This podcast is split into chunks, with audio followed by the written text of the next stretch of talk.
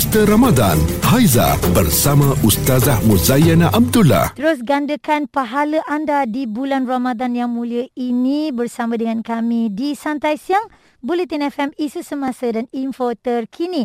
Booster Ramadan kita bawakan istimewa bersama Ustazah Muzayana Abdullah.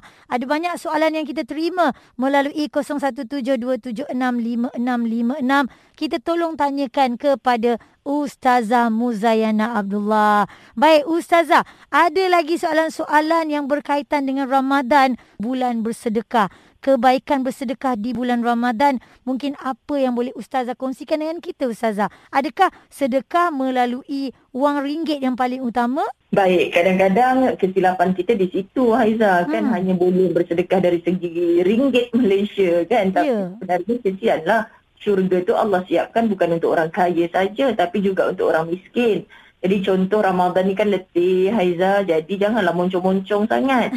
Kita senyum tak payah pakai apa-apa modal dalam kita down, dalam kita sedih, dalam kita penat masih mampu boleh tersenyum itu antara yang mudah sebab kita memberi keceriaan kepada orang lain. Jangan silap senyum sudahlah Haiza uh-huh. kan. Kita senyum itu pun dah juga satu sedekah selain daripada RM bersedekah makanan untuk orang berbuka puasa dan sebagainya lah. Tidak hanya kepada duit ringgit sahaja. Ada setengah orang tu kalau dia bersedekah, dia memilih untuk berkongsikan di dalam laman sosial. Mungkin Ustazah boleh kongsikan dengan kita itu dikategorikan bagaimana agaknya adakah menunjuk demi hmm. untuk views ataupun adakah menunjuk untuk kita bagi manfaat kepada yang melihat? Baik Aiza, jawapannya kita tak boleh baca hati orang yang share di media sosial tu. Apa tujuan dia sebenarnya kita tak tahu. Sebab dalam Quran tidak ada larangan mutlak untuk kita menunjuk-nunjuk. Bahkan hmm. Allah kata kita boleh tunjukkan sedekah kita tu dengan niat untuk kita mengajar ataupun mengajak orang lain meniru kebaikan yang kita buat. Yeah. Jadi Haiza bila kita dah share kat komen tu kan banyak bagusnya awak ni. Berapa awak sedekah? Alah tak banyak. Seribu je. Padahal nak bagi tahu orang tu.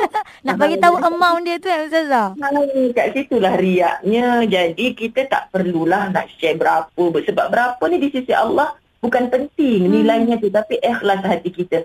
Jadi betulkan niat. Kalau kita berkongsi ustazah, saya mesti kongsi sebab orang tak tahu dekat kampung saya memang ramai orang miskin. Contoh kita balik kampung tu kita buat live lah dekat kampung kita yang orang-orang miskin ramai tu. Hmm. Bila kita share rupanya ramai orang dapat manfaat. Terima kasih sebab share kalau tidak kami orang KL ni tak tahu pun kat sana ada orang susah hmm. macam tu kan. Itu niat kita sebenarnya. Baik. Jadi pokok pangkalnya niat tu kena betul dan kena bersih. Ini hmm. kalau tunjuk-tunjuk-tunjuk rupanya bagi tak seberapa ustazah eh. Tapi dia betul. nakkan cerita tu digembar-gemburkan. Tingkatkan iman dan amalan dengan booster Ramadan. Bulletin FM. Hashtag Seikhlas Hati.